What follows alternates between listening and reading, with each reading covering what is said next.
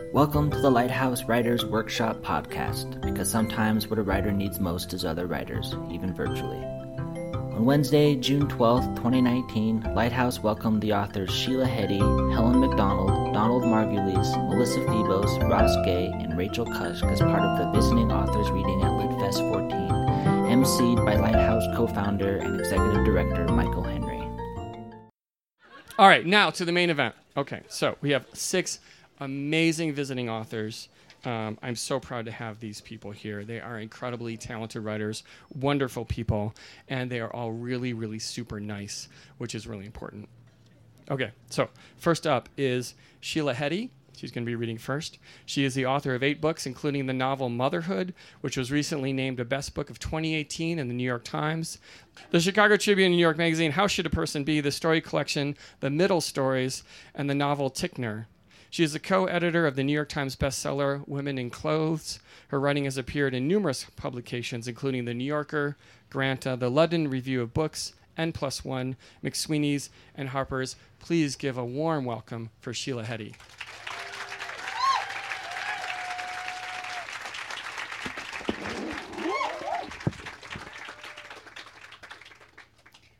I don't need that for my phone. Um, uh, hi, everybody. Um, I'm going to read a short story from my first book, uh, the collection The Middle Stories. Um, it's on my phone because I didn't think to bring that book with me. Um, cut and paste, here we go. This story is called The Man from Out of Town. Uh, and the book is called, yeah, I said that already. The Man from Out of Town. Since his first day in town, the man had been looking for a nice girl to spend good times with, but none of the girls would have him. He wasn't sure why, but suspected it had to do with his status. The waitress who served him corroborated this when she called him a bum, even though he was not living on the street and he had two suits. Not until his roommate found out the cause of his sorrowful mood did he call up a girl he had known from the park and invite her over for a dinner of pork and mashed potatoes with nutmeg. It was her high ass that mysteriously lifted itself up to her waist that caused the man to see what a nice girl she was and how pleasant she would be to spend good times with. She also had a sweet smile and some pretty funny things to say, and whenever she laughed, the sun would stream a last dying ray in through the window. Noticing all this, the roommate kept playing good tunes, and by the end of the night, the man and the girl were dancing together, and she was laughing into, into his shoulder, a good sign. In the morning, she sat on the couch in his denim shirt and yesterday's underwear, and her voice seemed deep when she said, I'm going to be late for work. It's Sunday, though. Still. And she looked out the window, and the grayness of the day convinced her. Wandering into his room, she found her suit and zipped it up, and left his apartment with a goodbye shrug. Following his eyes as she walked to the bus stop, the man knew this was not the girl who would be agreeable to spending good times with him. It was not easy to explain.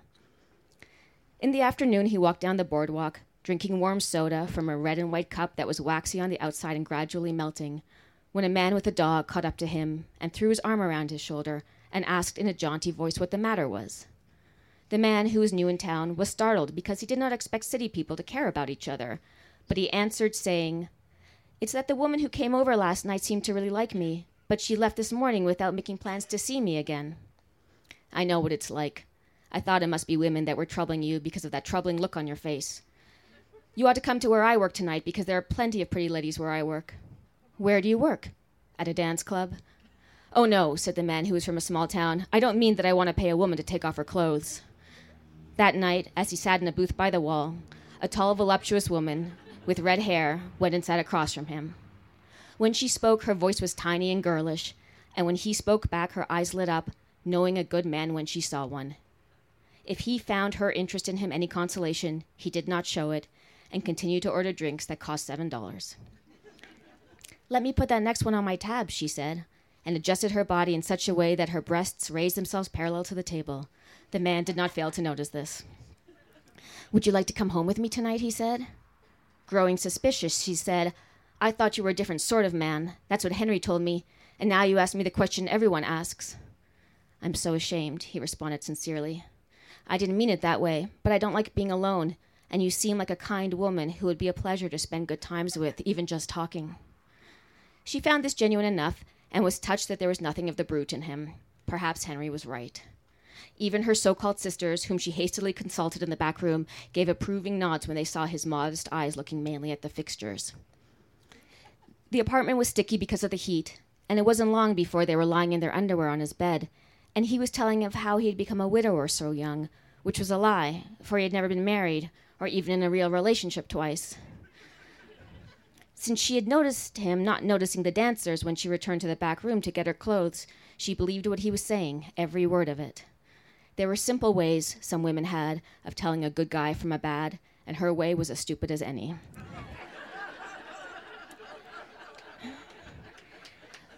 Quite soon she found herself giving him head and was trying her best because he seemed so patently not to be enjoying it.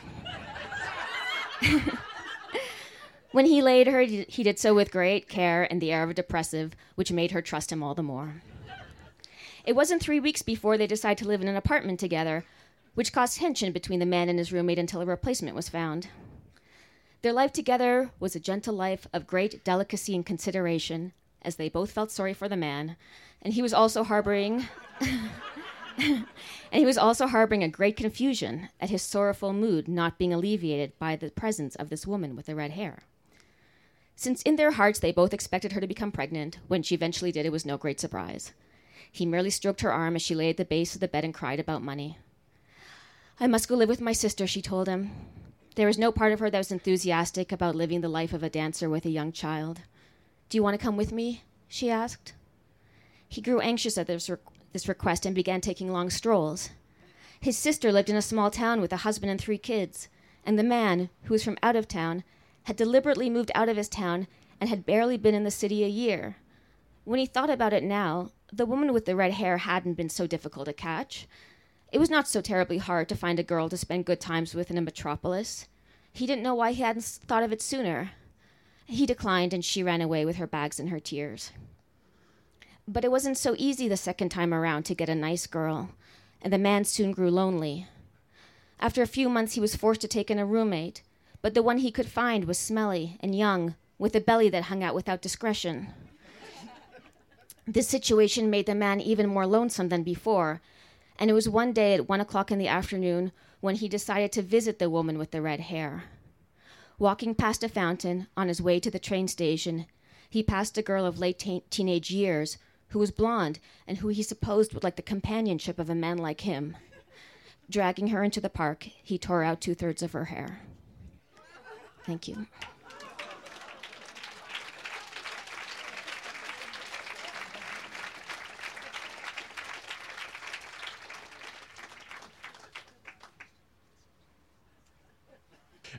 Right. Helen Macdonald. yes. She is awesome. Helen Macdonald is a writer, poet, illustrator, and naturalist, and an affiliated research scholar, at the Department of History and Philosophy of Science at the University of Cambridge. She is the author of the best selling H is for Hawk, as well as a cultural history of falcons titled Falcon, and three collections of poetry, including Shaler's Fish. Macdonald was a research fellow at, this is my favorite, Jesus College. Jesus College, yes. Cambridge has worked as a professional falconer and has assisted with the management of raptor research and conservation projects across Eurasia. She now writes for the New York Times Magazine. Please give it up for Helen Macdonald. Hello. Jesus College jokes never stop being funny. I remember, like, you know, the shower breaks. Oh, it's okay. Jesus is sending some plumbers. It's just wonderful. It's just really great. Um, it's really great to be here. There's a lot of you. I'm kind of nervous. Um, Sheila, that was amazing. I can't possibly compete with that last line. I just like like this. It was an amazing story.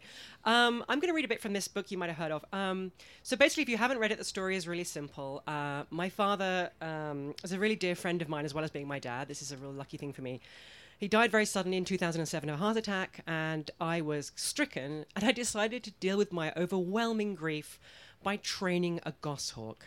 Um, I do not recommend this as a way of dealing with bereavement, but I was, you know, set upon this. This uh, they're famously um, renowned as the most for. I don't know. I've tried a lot of times to try and explain what a goshawk's like to the interested layperson, and I tried for a while to do military airplane analogies, but unfortunately, not everyone knows every model of a military aircraft, so that didn't work. And I finally decided that I would do it by basically, goshawks are the Christopher Walkens of the bird world. So a few years ago, I was in Connecticut giving a talk in a library, and I said this. And usually people laugh because it's kind of funny and it's very apt. And there was dead silence. And I'm like, shit. No one here knows who Christopher Walken is. Anyway, I get the rest of the talk, and then afterwards, this stream of anxious people come up to me and said, You know, he lives in this town. He's a really nice man. He's not a psychopath. Sorry, Christopher. So I buy this goshawk um, on the internet. It sounds worse than it was. I, I, it was a recognised falcon breeder. You can't take wild birds in Britain. It, I, I've been a falconer for years. It's it's not as dodgy as it wasn't Craigslist basically. So I'm on this Scottish quayside. It's like a drugs deal. I've got 800 pounds in my pocket. I'm smoking a cigarette. I'm wandering up and down. I'm off my face on Red Bull. And this man comes towards me with these boxes. And I want to read this section because it's the first time I see this hawk that has to become really a life-changing presence in my life. In my life, that's tautologist. Tautologist. Quite scared of this. Okay. There's a key. There's a man. There's a box. It's an old TV box. It's all very recyclable. Another hinge untied. Concentration. Infinite caution. Daylight irrigating the box. Scratching talons. Another thump. And another thump. The air turned syrupy, slow, flecked with dust, like the last few sec- seconds before a battle. And with a last bow pulled free, he reached inside, and amidst a whirring, chaotic clatter of wings and feet and talons and a high pitched twittering, and it's all happening at once, the man pulls an enormous, enormous hawk out of the box. And in a strange coincidence of world and deed, a great flood of sunlight drenches us, and everything is brilliance and fury. The hawk's wings barred and beating, the sharp fingers of her dark tipped primaries cutting the air, her feathers raised like the scattered quills of a fretful porpentine. Two enormous eyes. My heart jumps sideways. She is a conjuring trick, a reptile, a fallen angel, a griffin from the pages of an illuminated bestiary, something bright and distant, like gold falling through water, a broken marionette of wings, legs, and light splashed feathers. She's wearing jesses, and the man holds them, and for one awful long moment, she is hanging head downward, wings open like a turkey in a butcher's shop. Only her head is turned right way up, and she is seeing more than she has ever seen before in her whole short life. Her world was an aviary no larger than a living room, and then it was a box. But now it is this, and she can see everything. The point-source glitter on the waves, a diving cormorant a hundred yards out, pigment flakes under wax on the lines of parked cars, far hills and the heather on them, and miles and miles of sky where the sun spreads on dust and water, and illegible things moving across it that are white scraps of gulls. Everything is startling and news stamped on her entirely astonished brain. So I was living in a college house at the time, and um, I brought her home. I kept her indoors. I had a spotted tablecloth on the floor with big white spots on, green with white spots. In fact, it, and I used to wipe the droppings off every morning. And I remember a few years later, I went for dinner with my brother's house, and they had this new tablecloth, and it was the same one. And I just felt really odd about eating off it. Um, also, college college accommodation. The only cat, the only thing you're allowed to keep in a, in a college house is a cat. So I told everyone it was a cat. So I thought it's kind of like a cat with wings, isn't it? It's quite le- leopard-like. So I basically did the whole, got into the whole thing. Train the hawk. Positive reinforcement. You do not menace a hawk. You cannot train a hawk. You cannot tame a hawk through any kind of negative reinforcement. You cannot shout at it. It's not a social animal. It doesn't understand being in trouble. So, like, you know, unlike my mum, bless her. Um, can't believe I said that. I love you, Mom. So it's all done through gifts of food. And to get her used to people, I would take her out along around the streets in Cambridgeshire. I don't know if any of you have been to Cambridge in England. Have you? Anyone? Yeah. Oh my God, all of you. That's really scary. So it's quite an eccentric place. Now, but there are only a certain number of ways you can be eccentric in Cambridge. For example, you can wear tweed with holes in and speak Latin generally in the street, and that's fine. If you try carrying around a bloody great hawk in the evenings, people will say things. So I remember one kid shouting at me, Harry Potter! and I'm like, it's not an owl! How dare you? And then worst of all, this woman with woman with a little kid, and she just I heard her sotto voce sort of lean down and say, "Don't go near the hawk lady, darling." So this is just a bit of what it's like training this hawk. She was my escape from all that was, and she was life for me. She just boiled with life and newness and everything that wasn't death and sadness. It's bright after heavy rain, and the crowds of closing time have gone. On this second expedition from the house, Mabel, I called her Mabel because what else do you call a goshawk? There's actually a tradition of giving hawks names that are the opposite to their characters. If you call a hawk the killer or thunderer, it will sit on a fence post and squeak at you. Um, I have a friend with a goshawk called Baby Doll. Even he's embarrassed about that and calls her BD, but Mabel was about right. She's tense. She looks smaller and feels heavier in this mood, as if fear had a weight to it, as if pewter had been poured into her long and airy bones. The raindrop marks on her tight feathered front run together into long lines like those around a downturned mouth. She picks fitfully at her food, but mostly she stares, taut with reserve about her. She follows bicycles with her eyes. She hunches, ready to spring when people come too close. Children alarm her. She's unsure about dogs. Big dogs, that is. Small dogs fascinate her for other reasons. After 10 minutes of haunted apprehension, Mabel decides she's not going to be eaten or be beaten to death by any of these things. She shakes her feathers and begins to eat. Cars and buses rattle fumily past, and when the food is gone, she stands staring at the strange world around her. And so do I. I've been with the hawk so long, just her and me in the house, that I'm seeing my city through her eyes. She watches a w- woman throwing a ball to her dog on the grass, and I watch too, and I'm as baffled by what she's doing as the hawk is. I stare at traffic lights before remembering what they are. Bicycles are spinning mysteries of glittering metal, and the buses going past are walls with wheels. What's salient to the hawk in the city is not what's salient to man. The things she sees are uninteresting to her, irrelevant.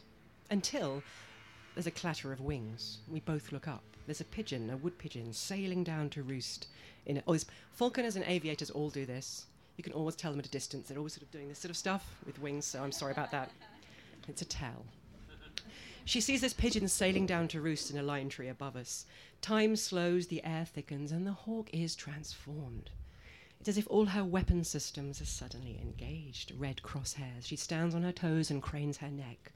This, this flight path, this thing, she thinks, this is fascinating. Some part of the hawk's young brain has just worked something out, and it has everything to do with death. Hadn't really thought it through. Goshawks are probably the most predatory and highly strung of all birds of prey. I was running away from death by training a hawk that I knew would hunt. Hello.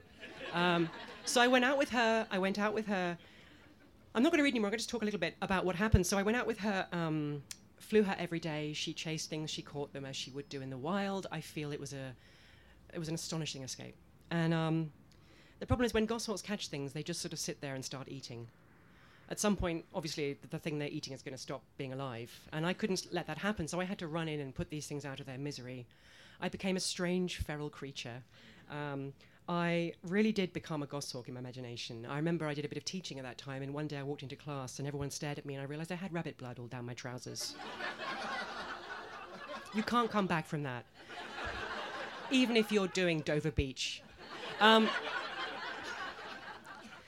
and I got madder and madder and madder. And when I was out in the countryside, it was a bit like I was on drugs. Everything lost its name. Everything became beautiful and complicated and dark. I had no money, so I was eating what the hawk caught. Obviously, I would cook that and a hawk really has raw. I remember one s- extravagantly terrible meal of stewed elderly rabbit and crumpets. Don't eat that. Um, and I got madder and madder and madder and madder. And eventually I went to a doctor's and he, I told him what was going on, and he faintly sort of said to me, I think you might be depressed. so I got on the drugs and came back and I flew the hawk and it was all magical. So I might, I might have I got time to just write, read one tiny bit more? Um, kind of embarrassed about all this now. I was a strange creature. Um, so hawks molt during the summer. Um, goshawkers in particular, you'll put your hawk in a big aviary to loaf and relax and get fat and grow new feathers. And partly because you want them to grow lots of strong new feathers, and partly because you're bloody exhausted after, you know, five months of going out every day with a goshawk. So I got her into the aviary, and I say, Well, Mabel, this is your home for the next few months. She looks down at my hand as it pulls each jess free from her anklets, and now she stands on my hand wearing nothing at all. She cocks an eye up to the moving clouds and then examines her surroundings. She follows the line of the roof to the corners, peers at the cinder block foundation walls. I remember that moment when I first met the hawk and flinch inwardly at the knowledge that now she will forget me again. So goshawks are meant to forget you instantly. If you lose a goshawk, you're meant to, if you don't get them within three days back, they'll have forgotten you. So I was like, this is it, this is a big moment. So I put my hand out and I drag the tips of my fingers down her teardrop splashed front. And I know that when I see her next, she'll be a different colour. She'll be grey and white, and her eyes will be the burning orange of glowing coals. And I cast her off, and she lands on a branch facing away from me. And I say, I'll miss you. No answer can come, and there's nothing to explain. I turn and walk out the door, leaving the hawk behind. My friend Tony's waiting outside, his eyes crinkled into a smile. Come inside the house, he says. He knows what I'm feeling. And in I go where the dogs lie flat on the kitchen floor, tails wagging, and the kettle is whistling, and the house is very warm. Thank you very much.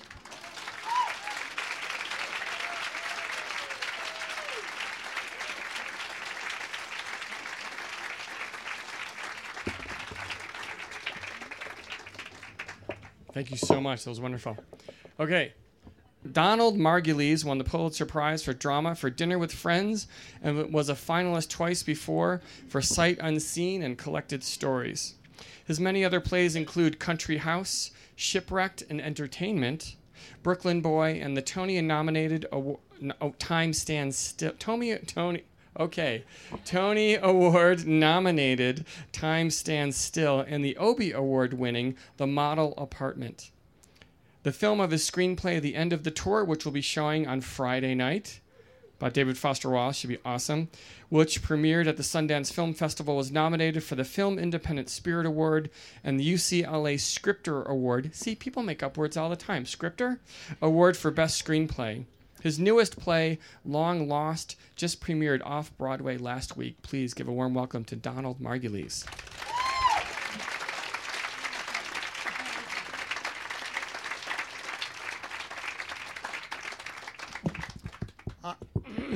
Hi.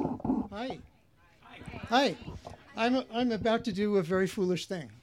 I'm going to uh, do two characters in a two character scene. But I think, I think you're going to figure out who's talking. Um, this is the first scene of my play Brooklyn Boy. Uh, Brooklyn Boy premiered in 2004. And in the scene that I'm about to read, can you hear me okay? Or my when I get this way is okay? Yes? Closer to the mic. Okay. Um, the first scene of the play takes place in Maimonides Hospital in Brooklyn. Um, the wall mounted television is on. Its back is to the audience. The soundtrack of an old movie barely audible. Manny Weiss, in his 70s, dozes in a hospital bed. His breathing is labored. He is ill. Several IVs are attached. His son, Eric, who's in his mid to late 40s, dressed casually but well, carrying a hardcover book, the Daily News, and the New York Post, enters and watches him breathe. He drapes his coat and umbrella over a chair, puts his gifts on the crank table beside an abandoned food tray, and sits. He watches the movie on TV.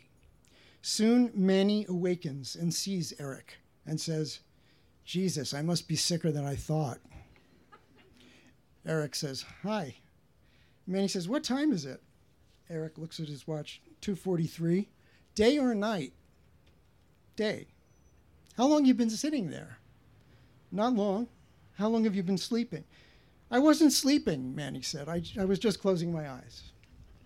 Uh huh, Eric says. Manny says, Fix me, meaning his position in the bed. Eric raises the bed electronically and puffs up pillows to prop up Manny. Higher, lower, lower. Ah, Manny says. Better? Eric says. I don't know. Leave it. The hell with it. Thought you were out of town. I was, Eric says. I was in Miami. Can't keep track of you. When'd you get back? Last night, and I'm leaving again tomorrow. Again? Manny says. Eric says, Tomorrow I go to LA. I wanted to see you. Manny says, All the way to Brooklyn just to see me? Gee, I'm honored. Your wife with you? No. I never see her, Nina. She's always busy. She is busy. She sends her best, though. That's nice. Got any news for me? He asks. What kind of good news? You know. Eric says, No. No good news. Manny says, eh, I thought maybe I had something to look forward to. Eric refers to the TV, says, What movie is this? What? I'm trying to figure out what movie that is. Ronald Colman, Shelley Winters. Manny says, Don't ask me. It was black and white. I left it on. They both watch. Eric says, A double life? Manny shrugs. I think it is, Eric says. Ronald Colman's an actor playing Othello who starts confusing the role with real life. Manny shrugs. They watch. Eric says, See? She says Desdemona. His what? Never mind. Haven't you been watching it? I've been looking at it, yeah, but that doesn't mean I've been paying attention. Eric turns it off. Hey, his father says. Eric says, You weren't watching it. I did not say that. Turn it back on, Manny says. Okay, he turns it back on. I like having it on. It gives me something to look at. Well, excuse me, Eric says. Mind if I mute it at least? I don't like having to compete with the television. Do what you want, Manny says, as long as you leave the picture.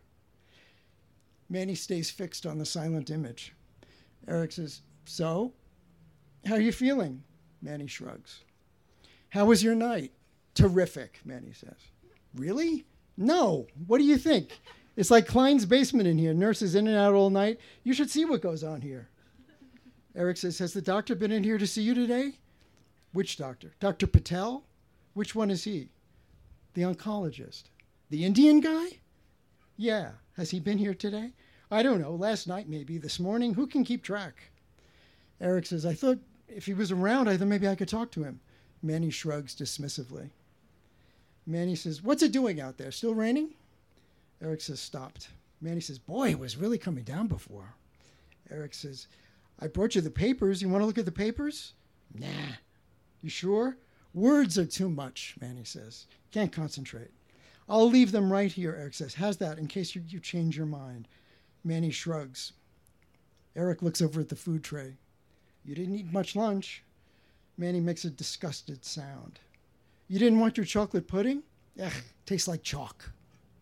It looks fine. Then you eat it, Manny says. Eric does. He makes a face. Ugh. Manny is amused. He says, See, you didn't believe me.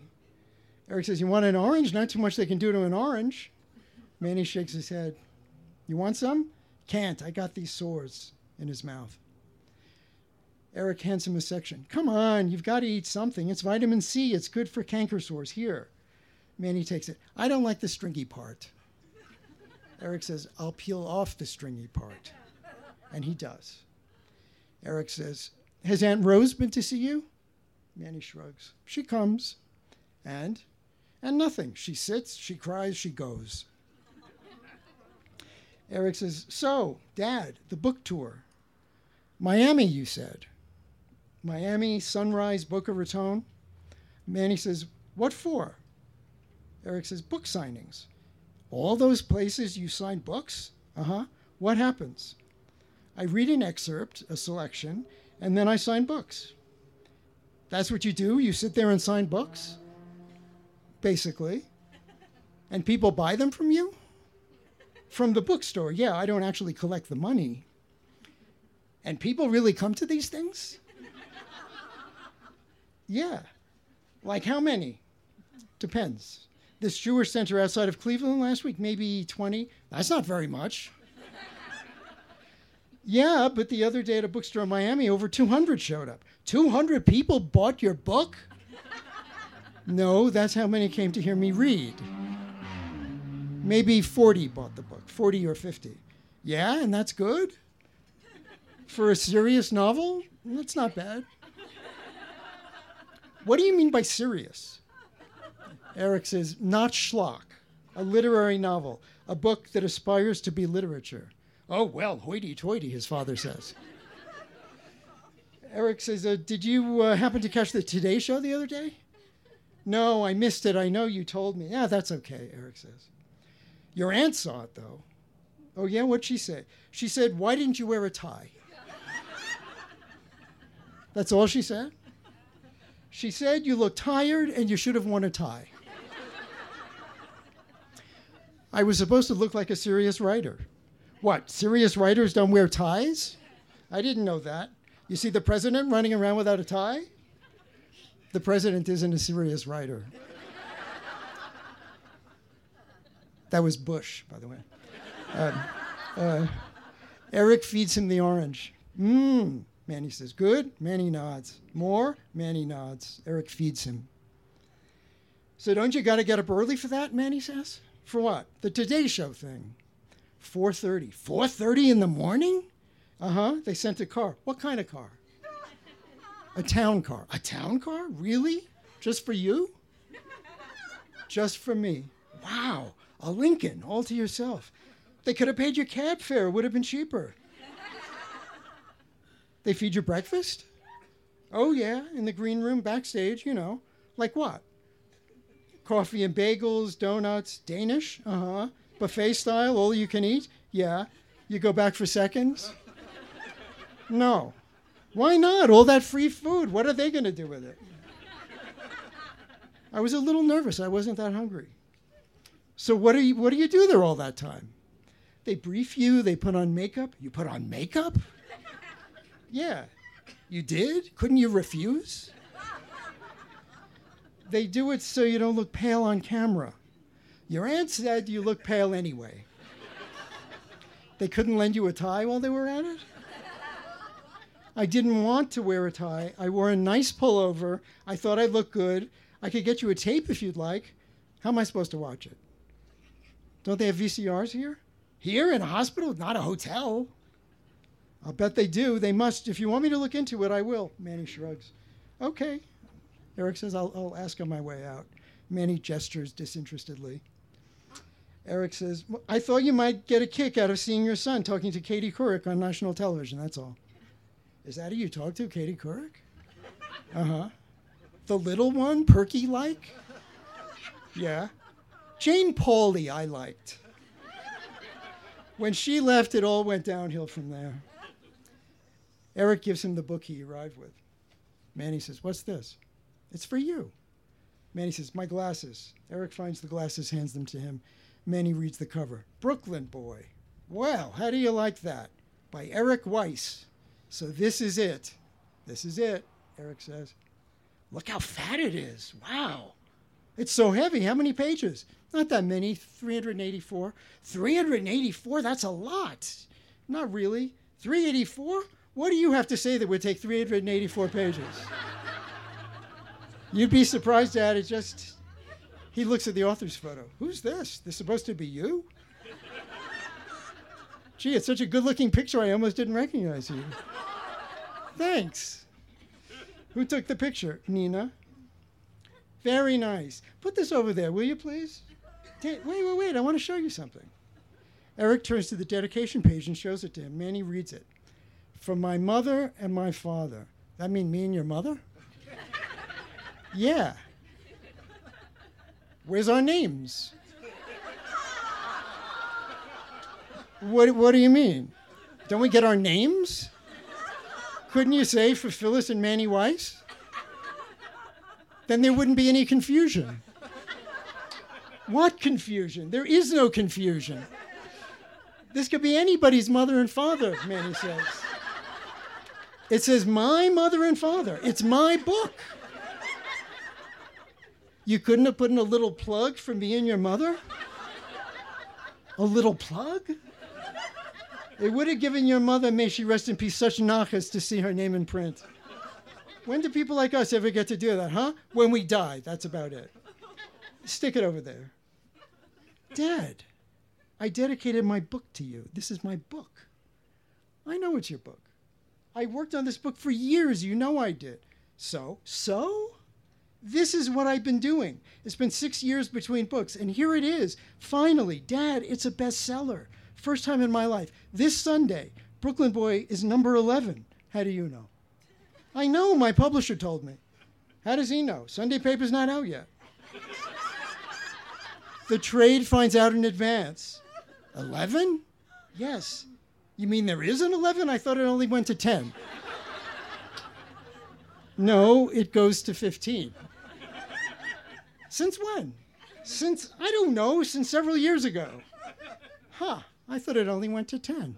No. Wow, good thing they made the list longer, huh? Lucky for you. Eric says, Yeah. Dad, do you have any idea what this means? What? This is potentially life changing. Do you realize that? After all these years, I've broken through, Dad, and it, I'd really appreciate it if you looked at it for more than two seconds. I did look at it. I looked at it. Never mind. What do you want from me? I want you to read it. Now? Of course not now. I hate to do that to you. I'm a very slow reader. I want you to pretend that it means something to you. That's all. Just pretend. Means something to me. Yes. What do you mean, means something? Means something, has significance to you. Shh, you gonna yell at me now? This isn't just an ordinary book somebody brought you. Do you understand that? No, I'm very stupid. it's your son's book, something your son made. You didn't make it, you made the binding. Eric, disgusted, puts the book on the table. Manny extends his hand. Hey, hey, give me the book. Give it to me.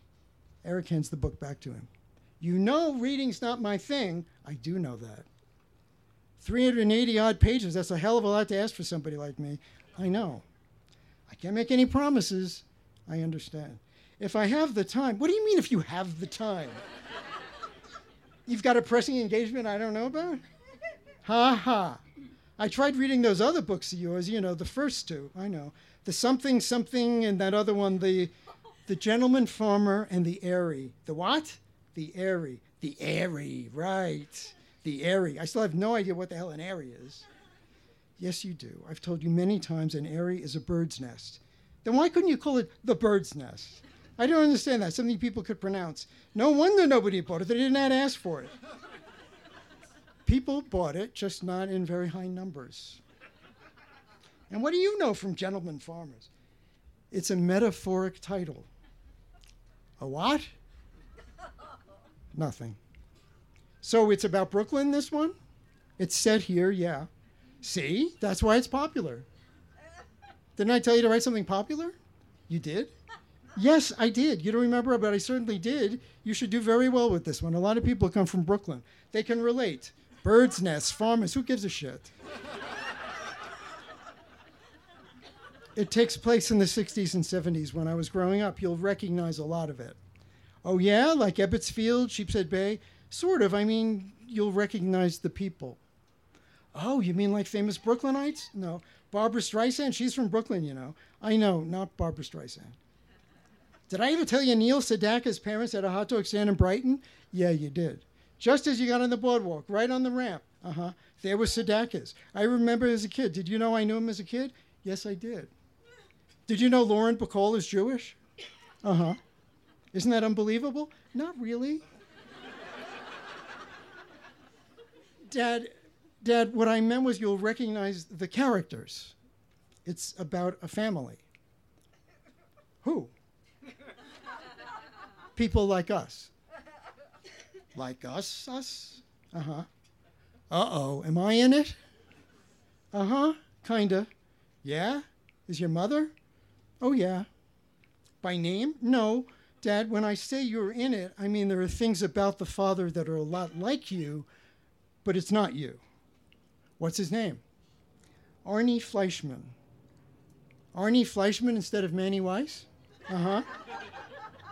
Fleischman was your mother's maiden name, you know. I know. And what does Arnie Fleischman do for a living? Sell shoes like me? No, he's a barber. He doesn't work in a beauty parlor.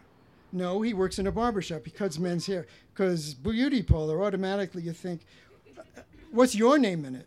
Well, the son's name is Kenny. Kenny Fleischman? Kenny Fleischman instead of Ricky Weiss? Uh huh. Are there any pictures? No, Dad, Dad, it's not an autobiography. It's a novel. What does that mean? I don't understand the difference.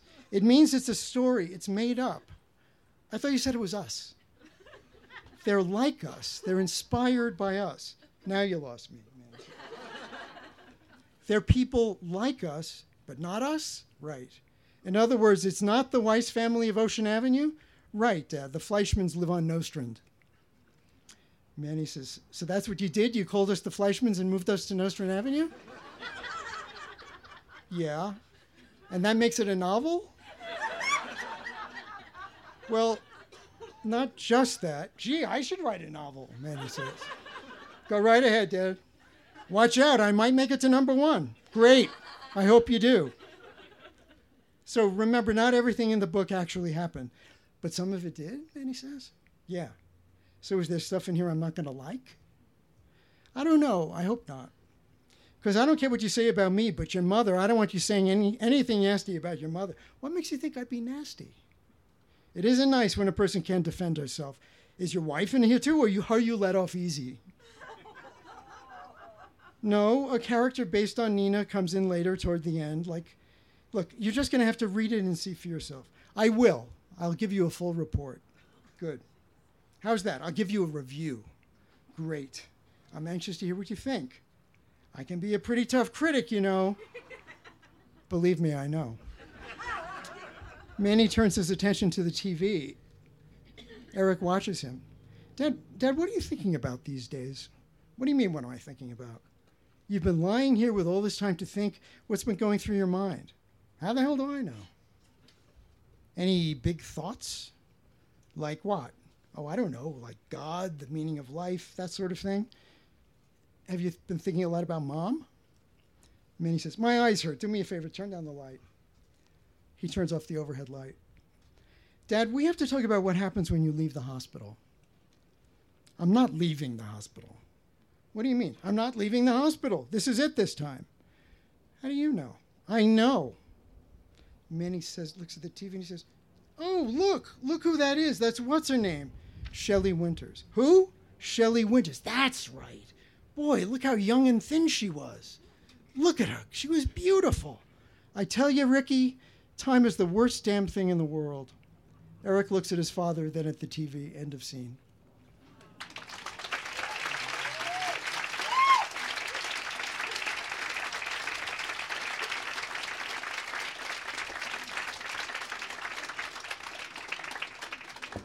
Was wonderful. Thank you so much. Time is the worst damn thing in the world, isn't it? Yes. Uh, Melissa Febos is the Jeanne Cordova Nonfiction Award winning author of the critically acclaimed memoir Whipsmart and the essay collection Abandon Me, which the New Yorker called mesmerizing. Abandon Me was a Lambda Literary Award finalist, a Publishing Triangle Award finalist, an Indie Next Pick. I guess it was pretty popular. Um, and was named a Best Book of 2017 by Esquire, Book Riot, The Cut, Electric Literature, the Brooklyn, Brooklyn Rail, Salon, The Rumpus, and others. Her second essay collection will be published in 2021. Please give it up for Melissa Febos.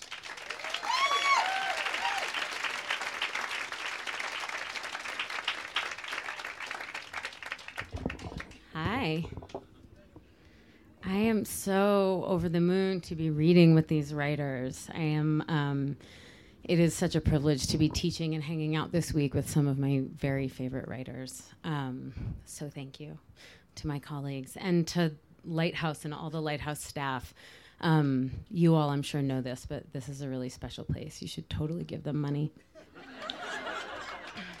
um, I'm going to read from uh, my second book, Abandon Me. And, you know, as I was deciding what to read tonight, I was remembering. Um, so when I first published this book, I went on this really long book tour, and um, I started my book tour in the Pacific Northwest. And my dad lives in the Pacific Northwest. And my dad is a really sensitive Puerto Rican sea captain um, who writes songs about like dogs and his ex-wife, my mother, on his acoustic guitar, and um, he decided to come to my first four readings.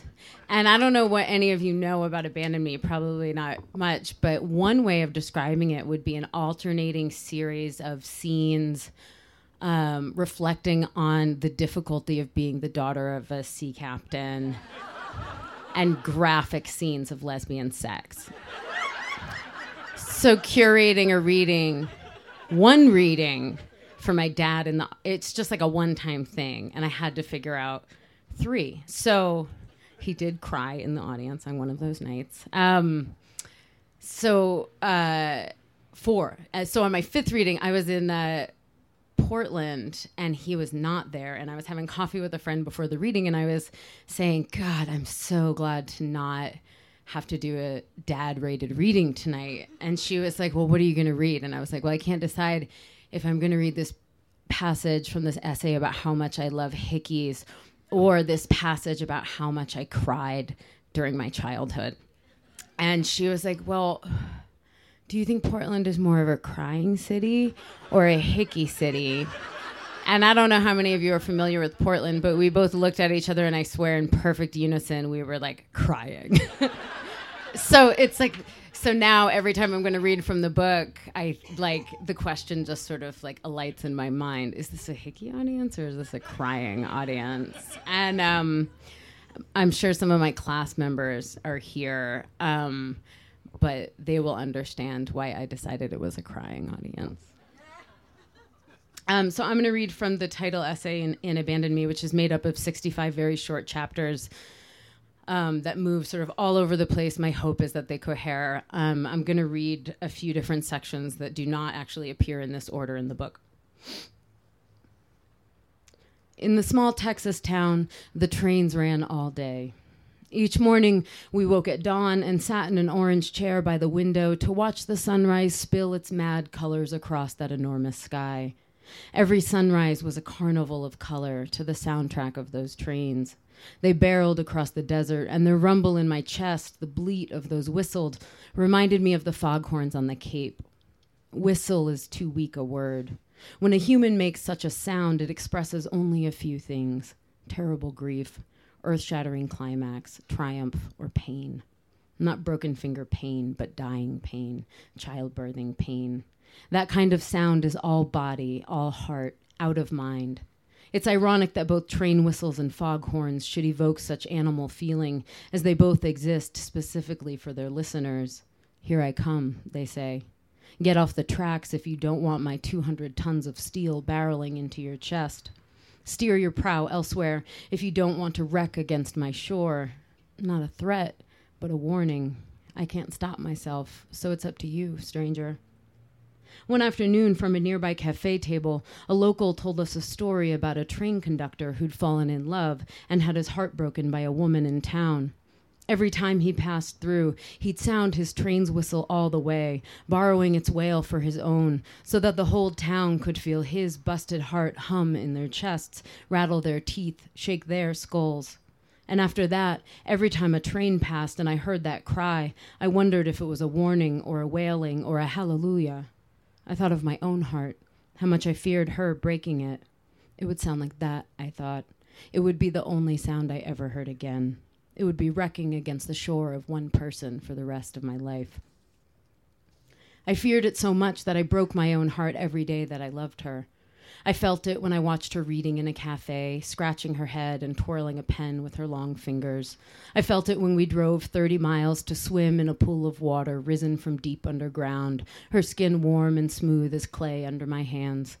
On the way back, we stopped at the largest rattlesnake exhibit on the planet where we paid $5 to two petrified men in a warehouse with a hand painted sign, steeped in the stench of snake shit, and stood in front of a rattler yellow as a fingernail and thicker than her leg leaned against me. And I whispered that I didn't have any underwear on because I had swam in them. And she laughed and told me a lady should always wear underpants to visit the largest rattlesnake exhibit on the planet.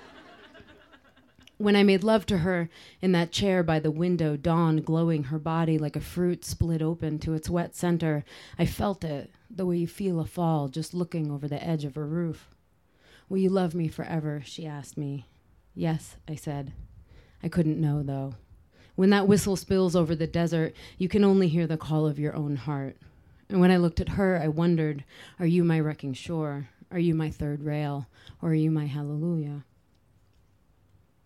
In his confession, Confessions, St. Augustine asks God why tears are so sweet to the sorrowful.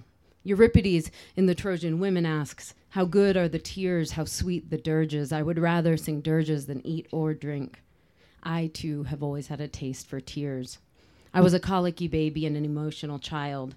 I cried for the fox and the hound, for baby birds in our backyard, for bullied classmates on the school bus, and most of all, I cried when the captain left. I watched him walk away again and again, and I sobbed, thinking, Come back, come back. I hugged my crying mother, and I thought, I will do anything. When he was gone, I kept a close watch on my mother, who was good at hiding her loneliness, but not good enough. Some days a panic gripped me that she would never return from the grocery store. I stared at the driveway. Come back, come back. I decided I needed to toughen up when I turned eight. On the bus on the way home from school, I imagined each of my family members dying. When tears rose in my eyes, I suppressed them. You can't cry, I told myself, or they really will die. Most importantly, I stopped crying when the captain left. I didn't have to try, I just stopped. In fact, I barely remember his departures after the age of eight. When my mother cried, I wrapped my arms around her, dry eyed. After I stopped crying, I became clumsy. I tumbled downstairs and walked into walls. I tripped upstairs and burned my hands on the stove. I cut my fingers while chopping vegetables, and once I gave myself a paper cut on my eyeball. It's not as bad as it sounds. I mean, it's not good, but. A therapist once told me that extreme clumsiness in children is a sign of depression. Severely depressed people do not that often cry, nor do severely neglected babies. Tears are an essentially hopeful act. Inherent to them is the body's belief that someone is watching. When the psyche gives up hope that those cries will be answered, the tears stop. I was not severely neglected nor severely depressed, but I did stop hoping for rescue. My mother begged the captain to stop leaving. I woke from dreams calling his name, but when he was gone, he was gone. No amount of crying could summon him. Four months into loving her, I cried. Once I started, I couldn't stop. It was not voluptuous. It was not ecstatic. It was not sweet, except in the way that a sweet thing is a siren, its call impossible to ignore. Except in the way that a sweet thing, a thing you cannot ignore, can ravage. If sweet means irresistible, then my tears were sweet, but they were not pretty and they did not taste good. In the past, I rarely cried over lovers. I never fought with lovers. I never waited for lovers, and I never lost control. My worst fear was to be needy. Is that anyone's worst fear here? Are you guys all. Hi, Kelly. Um, you're all comfortable with your needs, asking to have them met. That's good. This is for you, Kelly. when I thought about neediness, I felt like there were snakes on me. When I thought about asking for something that someone wouldn't or couldn't give me, I felt like I had stepped in shit. Women who obsessed over men who did not give them what they needed repelled me, as if need were a contagious disease. I looked at the broken-hearted, at the needy, at the unrequited, at women who waited like my mother had waited, and I thought, Never. In Aesop's fable of the fox and the grapes, the fox desires the grapes. The grapes, however, are out of his reach. So the fox tells himself he does not want the grapes. The grapes make him sick. He convinces himself. When I was still a child, I had decided that grapes weren't so sweet after all. I would rather have lived in a world without the sweetness of grapes than in this world, where grapes were often out of reach and did not lower themselves no matter how hard I cried. At 32, I bit her lip. That sweet flooded my mouth, and I remembered. I often kidded about the voracious need that must be hiding deep inside me. I sat for hours in therapy sessions searching for my feelings. I wanted to get in touch with them. I thought that when I finally found them, it would be like a reunion with a childhood friend. Emotional, surely, but also sweet, a reward for all my hard work in therapy. I did not think that I was leaving messages for a serial killer. I did not think that my feelings, receiving my invitation, would arrive on my doorstep like a cabal of madwomen and refuse to leave. I thought that the host of the party decided when it ended and her guests went home. But feelings have terrible manners. They are like children or drunks. They are mad. They gorge as the starved will gorge until they are sick until their stomachs split, as you or I would if we were exiled for 30 years. They do not leave when you want them to, they leave when they are finished. Sorry if that's bad news for anyone. Thank you so much.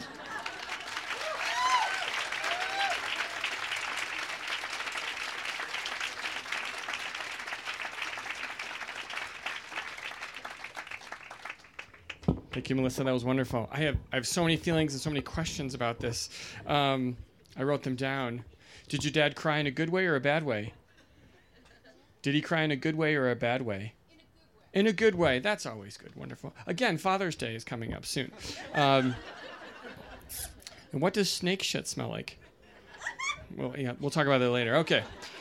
And then, my God, you're so lucky you get to say, my dad was a Puerto Rican sea captain. I mean, is that the coolest thing ever? That's pretty awesome. Thank you. Next up, I'm very excited about this um, because I'm a poet, and you know, poetry is the highest art. yeah. Kidding. I don't want to get in any fights because I will cry because I, I don't like violence. Um, Ross Gay is the author of four books Against Which, Bringing the Shovel Down, Catalog of Unabashed Gratitude, winner of the 2015 National Book Critics Circle Award and the 2016 Kingsley Tufts Poetry Award, and most, re- most recently, the Book of Delights, which came out in February. Ross is a founding board member of the Bloomington Community Orchard, a nonprofit, this is hard to say, free fruit for all food justice and joy project. Yes. He has received fellowships from Cave Canem, the Bread Loaf Writers Conference, and the Guggenheim Foundation. Please give it up for poet and nonfiction writer Ross Gay.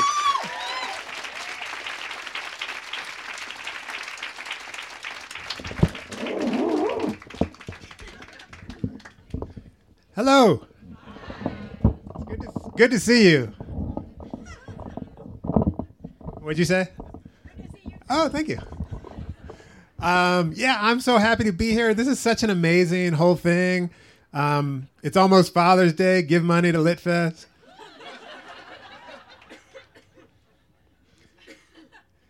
Um, I'm going to read you a poem and then, uh, you know, an essay or two. That's okay.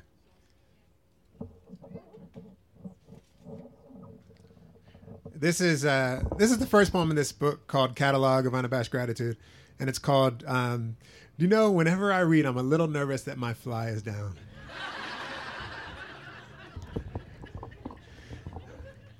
it's not. to the fig tree on Ninth and Christian. Tumbling through the city in my mind without once looking up, the racket in the lug work, probably rehearsing some stupid thing I said or did, some crime or other. The city, they say, is a lonely place until, yes, the sound of sweeping and a woman, yes, with a broom, beneath which you are now too, the canopy of a fig its arms pulling the September sun to it. And she has a hose too, and so works hard rinsing and scrubbing the sidewalk, lest some poor sod slip on the silk of a fig and break his hip, and not probably reach over to gobble up the perpetrator. The light catches the veins in her hands when I ask about the tree. They flutter in the air, and she says, Take as much as you can, please help me.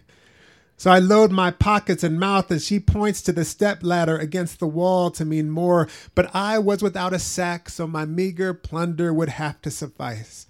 And an old woman whom gravity was pulling into the earth loosed one from a low slung branch, and its eye wept like hers, which she dabbed with a kerchief as she cleaved the fig with what remained of her teeth. And soon there were eight or nine people gathered beneath the tree, looking into it like a constellation, pointing, Do you see it?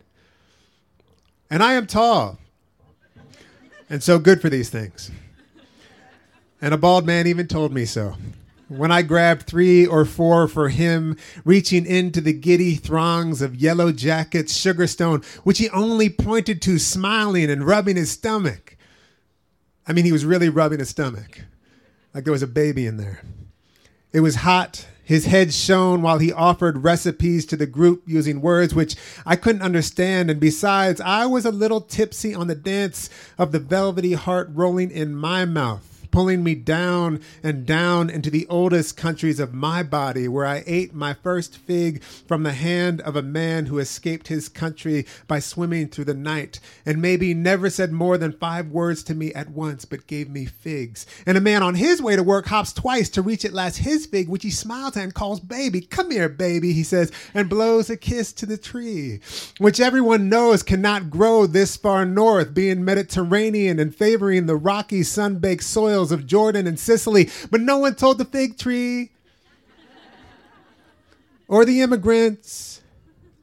There's a way the fig tree grows in groves. It wants, it seems, to hold us. Yes, I am anthropomorphizing, goddammit. I have twice in the last 30 seconds rubbed my sweaty forearm into someone else's sweaty shoulder, gleeful, eating out of each other's hands on Christian Street in Philadelphia, a city like most which has murdered its own people. This is true. We are feeding each other from a tree at the corner of Christian and Ninth, strangers maybe never again.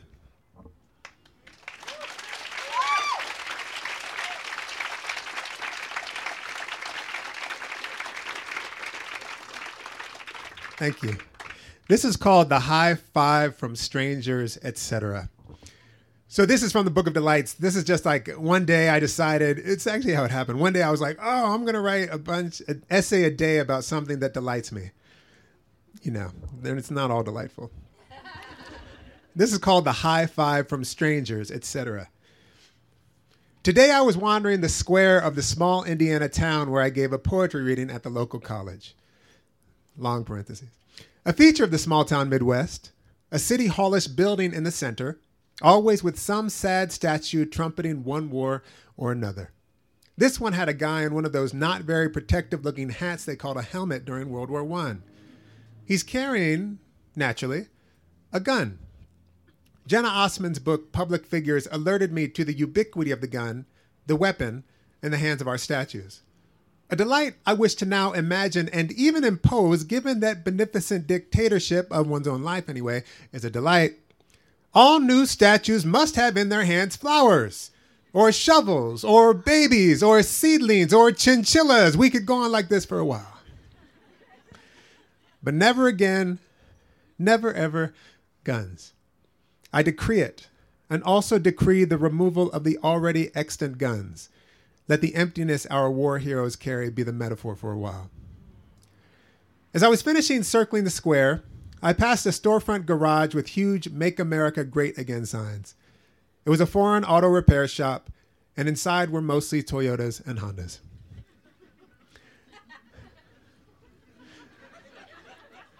I settled into the coffee shop, took my notebooks out, and I was reading over these delights, transcribing them onto my compu- into my computer. And while I was working, headphones on, swaying to the new De La Soul record, Delight, which deserves its own entry, I noticed a white girl. She looked 15, but could have been, I suppose, a college student, standing next to me with her hand raised. I looked up, confused, and pulled my headphones back. And she said, like a coach or something, Working on your paper? Good job to you. High five.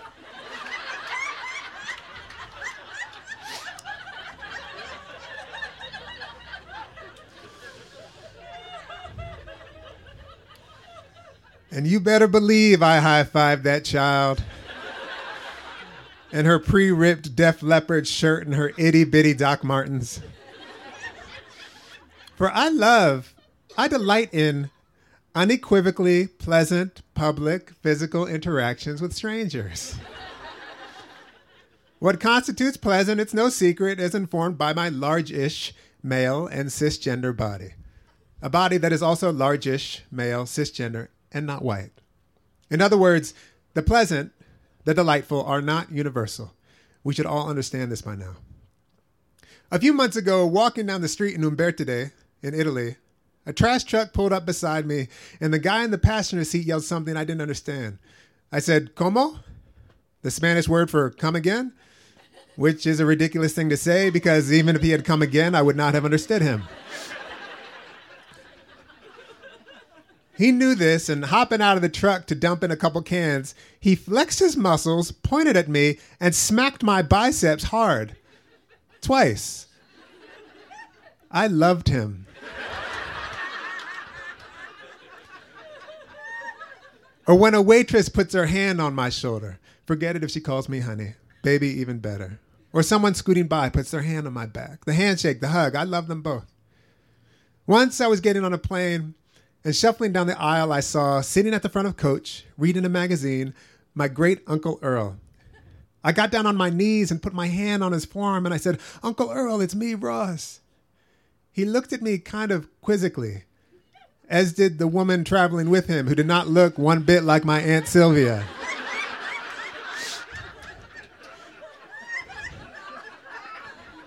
which which made me look back at my not Uncle Earl, who looked maybe like my Uncle Earl's second cousin 20 years ago. and though it was benign and no one was hurt, it was a little weird. and they looked confused.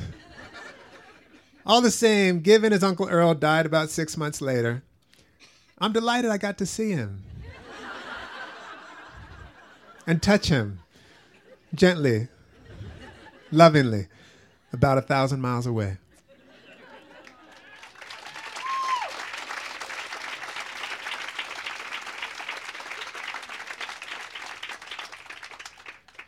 And I'm just going to read you one more.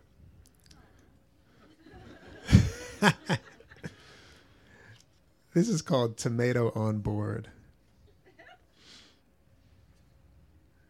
What you don't know until you carry a tomato seedling through the airport and onto a plane is that carrying a tomato seedling through the airport and onto a plane will make people smile at you almost like you're carrying a baby. a quiet baby. I did not know this until today, carrying my little tomato, about three or four inches high in its four inch plastic starter pot, which my friend Michael gave to me, smirking about how I was going to get it home. Something about this at first felt naughty. Not comparing a tomato to a baby, but carrying the tomato onto the plane. And so I slid the thing into my bag while going through security, which made them pull the bag for inspection. when the security guy saw it was a tomato, he smiled and said, I don't know how to check that. Have a good day.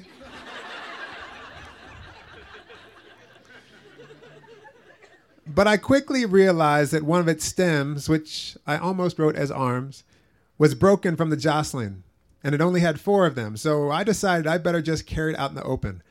And the shower of love began. it was a shower of love I also felt while carrying a bouquet of lilies through the streets of Rome last summer. People, maybe women especially, maybe women my age-ish and older especially, smiling with approval. A woman in a house dress beating out a rug on a balcony shouted, Bravo! An older couple holding hands both smiled at me and pulled into each other, knitting their fingers together. My showerers might have been disappointed to know I was not giving the lilies to a sweetheart, but to my friends Damiano and Moira, who had translated a couple of my poems into Italian and were so kind as to let me stay at their place a few nights while I was passing through. On the way to the vegetarian restaurant Damiano's ex wife owns with her partner, we walked by what I'm pretty sure he said was the biggest redbud tree in the world. It stretched for yards, lounging periodically onto the mossy earth. Its beautiful black bark glistened by the streetlights. Though translation is an act of love, so my showerers needn't be disappointed at all. Before boarding the final leg of my flight, one of the workers said, Nice tomato, which I don't think was a come on. And the flight attendant asked about the tomato at least five times, not exaggeration, every time calling it my tomato. Where's my tomato? How's my tomato? You didn't lose my tomato, did you? She even directed me to an open seat in the exit row. Why don't you guys go sit there and stretch out?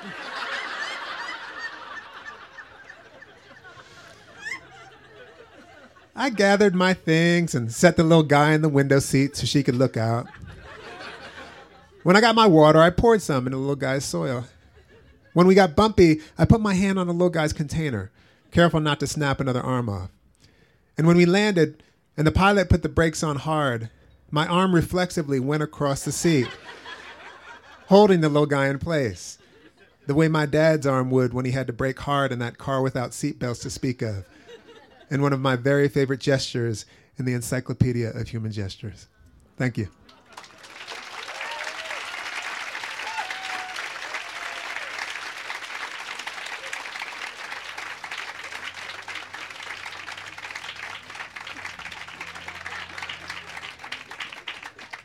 All right, thank you very much. Another father appears. Wonderful. Thank you so much. That's great. I have to do this. I'm sorry. My tomato. Sorry. Okay. Yeah, that's terrible. Please take that out of the podcast. Whoever is doing the editing of that, thank you very much. Okay. Oh, I have to. Oh, so um, Ross very, very attractively modeled our lighthouse hoodie, and I think Rachel will be modeling it as well. So if you're cold, I feel like a salesman. There are some available up on the porch. All right, our last reader. Rachel Cusk is the author of three memoirs, A Life's Work, The Last Supper, and Aftermath, and several novels, including Saving Agnes, winner of the Whitbread First Novel Award, The Temporary, The Country Life, which won a Somerset Maugham Award, and the critically acclaimed Outline trilogy. Please welcome Rachel Cusk.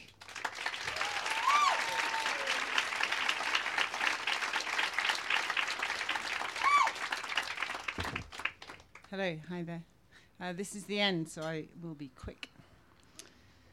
Also, it's cold, and yeah, I have the sweatshirt on, which maybe means I'll never be able to leave Denver.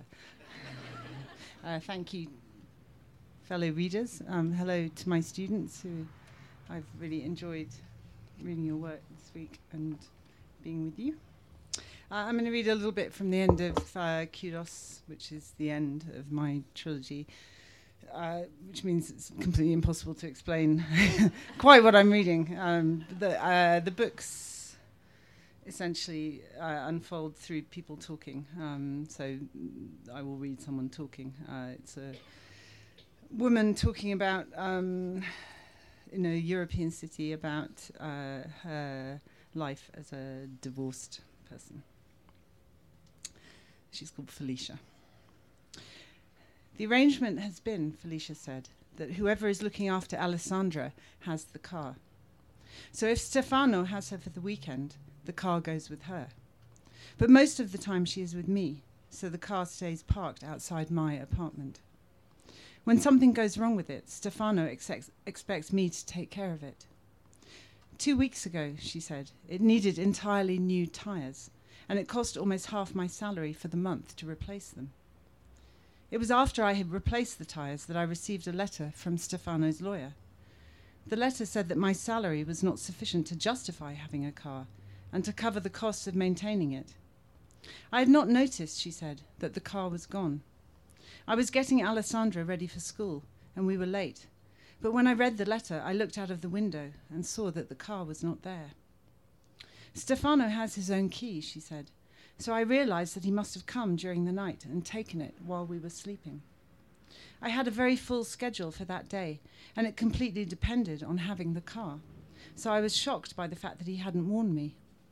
But also, she said, I realized that unconsciously I had taken a feeling of security and legitimacy from the car, because even though it was expensive to maintain, the fact that I shared it with Stefano seemed to offer me some kind of protection. Until that moment, when I looked out of the window and saw an empty space where the car had been, I had been holding on to a delusion, when even an hour earlier I would have sworn I had no delusions left. And even then, she said, I remained deluded because I picked up the phone and called Stefano, thinking there must have been some mistake. He was very calm, she said, and he spoke to me as if I was a naughty child that has to have their punishment explained to them. And when I began to cry, he became even calmer, and he agreed it was very sad that I had brought these misfortunes on myself with my lack of self control. This morning, she said, I got up at six. I dropped Alessandra at school at seven, and I cycled to the college where I teach translation to give a class at eight. Then I cycled back and caught the train out to the suburbs, where I had two English and French classes to teach at the school there. Then, she said, I took the train into the city and went to the library where I had been asked to give a talk on cataloguing translated texts before coming here. Alessandra was unwell this morning, she added, and so I had half expected to get a call from the school saying that I needed to come and collect her, in which case I didn't know what I would have done, since my schedule was completely full. But fortunately, the call didn't come. I did, however, receive another call, she said, which was from my mother, saying that she was tired of storing certain boxes and small pieces of furniture that she had agreed to keep for me, and that if I didn't come and get them by the end of the day, she would be putting them out on the street. I reminded her, she said, that since I am staying in the apartment of a friend, I have nowhere to put these items, and neither do I now have a car in which I could come to collect them, while in her house there is a big attic where they can sit disturbing nobody. She said she was tired of having my things in her attic, and repeated that she would be putting them out on the street if I didn't come and collect them by the end of the day. It was not her fault, she said, that I had made such a mess of my life, and that I didn't even have a proper home to live in. You came from a nice home, she said, and yet you expect your child to live like a tramp. I said to her, Mama, it was different for you, because Papa took care of everything, and you didn't have to work. And she said, Yes, and look at what all your equality has done for you. The men no longer respect you and can treat you like the dirt on their shoe. Your cousin Angela has never worked, she said, and she has been divorced two times and is richer than the Queen of England because she stayed at home and took care of her children and treated them as her asset. But you don't have a house or any money or even a car, she said, and your child goes around looking like an orphan on the street. You don't even get her fringe cut, she said, so it covers her eyes and she can't see where she's going. And I said, Mama, Stefano likes her hair that way, and he insists that I don't cut it, so there is nothing I can do. And she said, I can't believe I brought such a woman into the world who allows a man to tell her what to do with her own child's hair. And she repeated that she no longer wanted my possessions in her house, and she put down the phone. Last night, Felicia said, a friend came to visit us at the apartment. A woman friend Alessandra hadn't met before. We were talking about my work, and Alessandra suddenly interrupted. Mama's always talking about her work, she said to this friend of mine. But in fact, it isn't work. What she calls work is what other people would call a hobby.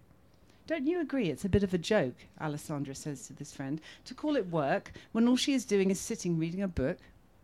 And the friend says no, she doesn't agree, and that translation is not only work but also an art. Alessandra looks at her and then she says to me, Mama, who is this person in our apartment? She isn't very well dressed. In fact, she looks like a witch. My friend tried to laugh, but I could see she was very upset at being spoken to in this way, especially by a five year old child. And I couldn't explain to her in front of Alessandra that this is how Stefano is finally getting his revenge by poisoning my own child against me and filling her with his own arrogant nature. I remember, Felicia said, when Stefano and I first separated, he took her away with him one day and didn't bring her back. He was meant to have her for only a few hours, and he kept her for 10 days and refused to answer my phone calls and messages. During those 10 days, I nearly went mad with grief. I don't think I slept for more than a few minutes at a time, and I paced around and around our apartment like a trapped animal, waiting for the situation to end. It was only later, she said, that I understood that the pain I endured during those days was not the pain of responsibility. It was not a consequence of my fight with Stefano, but rather was the result of calculated cruelty to the child as well as to myself. His theft of Alessandra was a show of strength and a way of proving his power to me that he could take her away and bring her back when he chose to. If we had fought physically, she said, he would likewise have won. And this was what he was making clear to me by removing the child at will that if I thought I had power, even if only the old power of the mother, I was completely mistaken. I had not, moreover, found freedom by leaving him.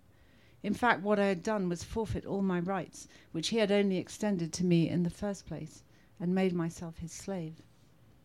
There is a passage in one of your books, she said to me, where you describe enduring something similar, and I translated it very carefully and with great caution, as if it was something fragile that I might mistakenly break or kill, because these experiences do not fully belong to reality, and the evidence for them is a matter of one person's word against another's. It was important I didn't get any of the words wrong, she said. And afterwards, I felt that while you had legitimized this half reality by writing about it, I had legitimized it again by managing to transpose it into another language and ensuring its survival.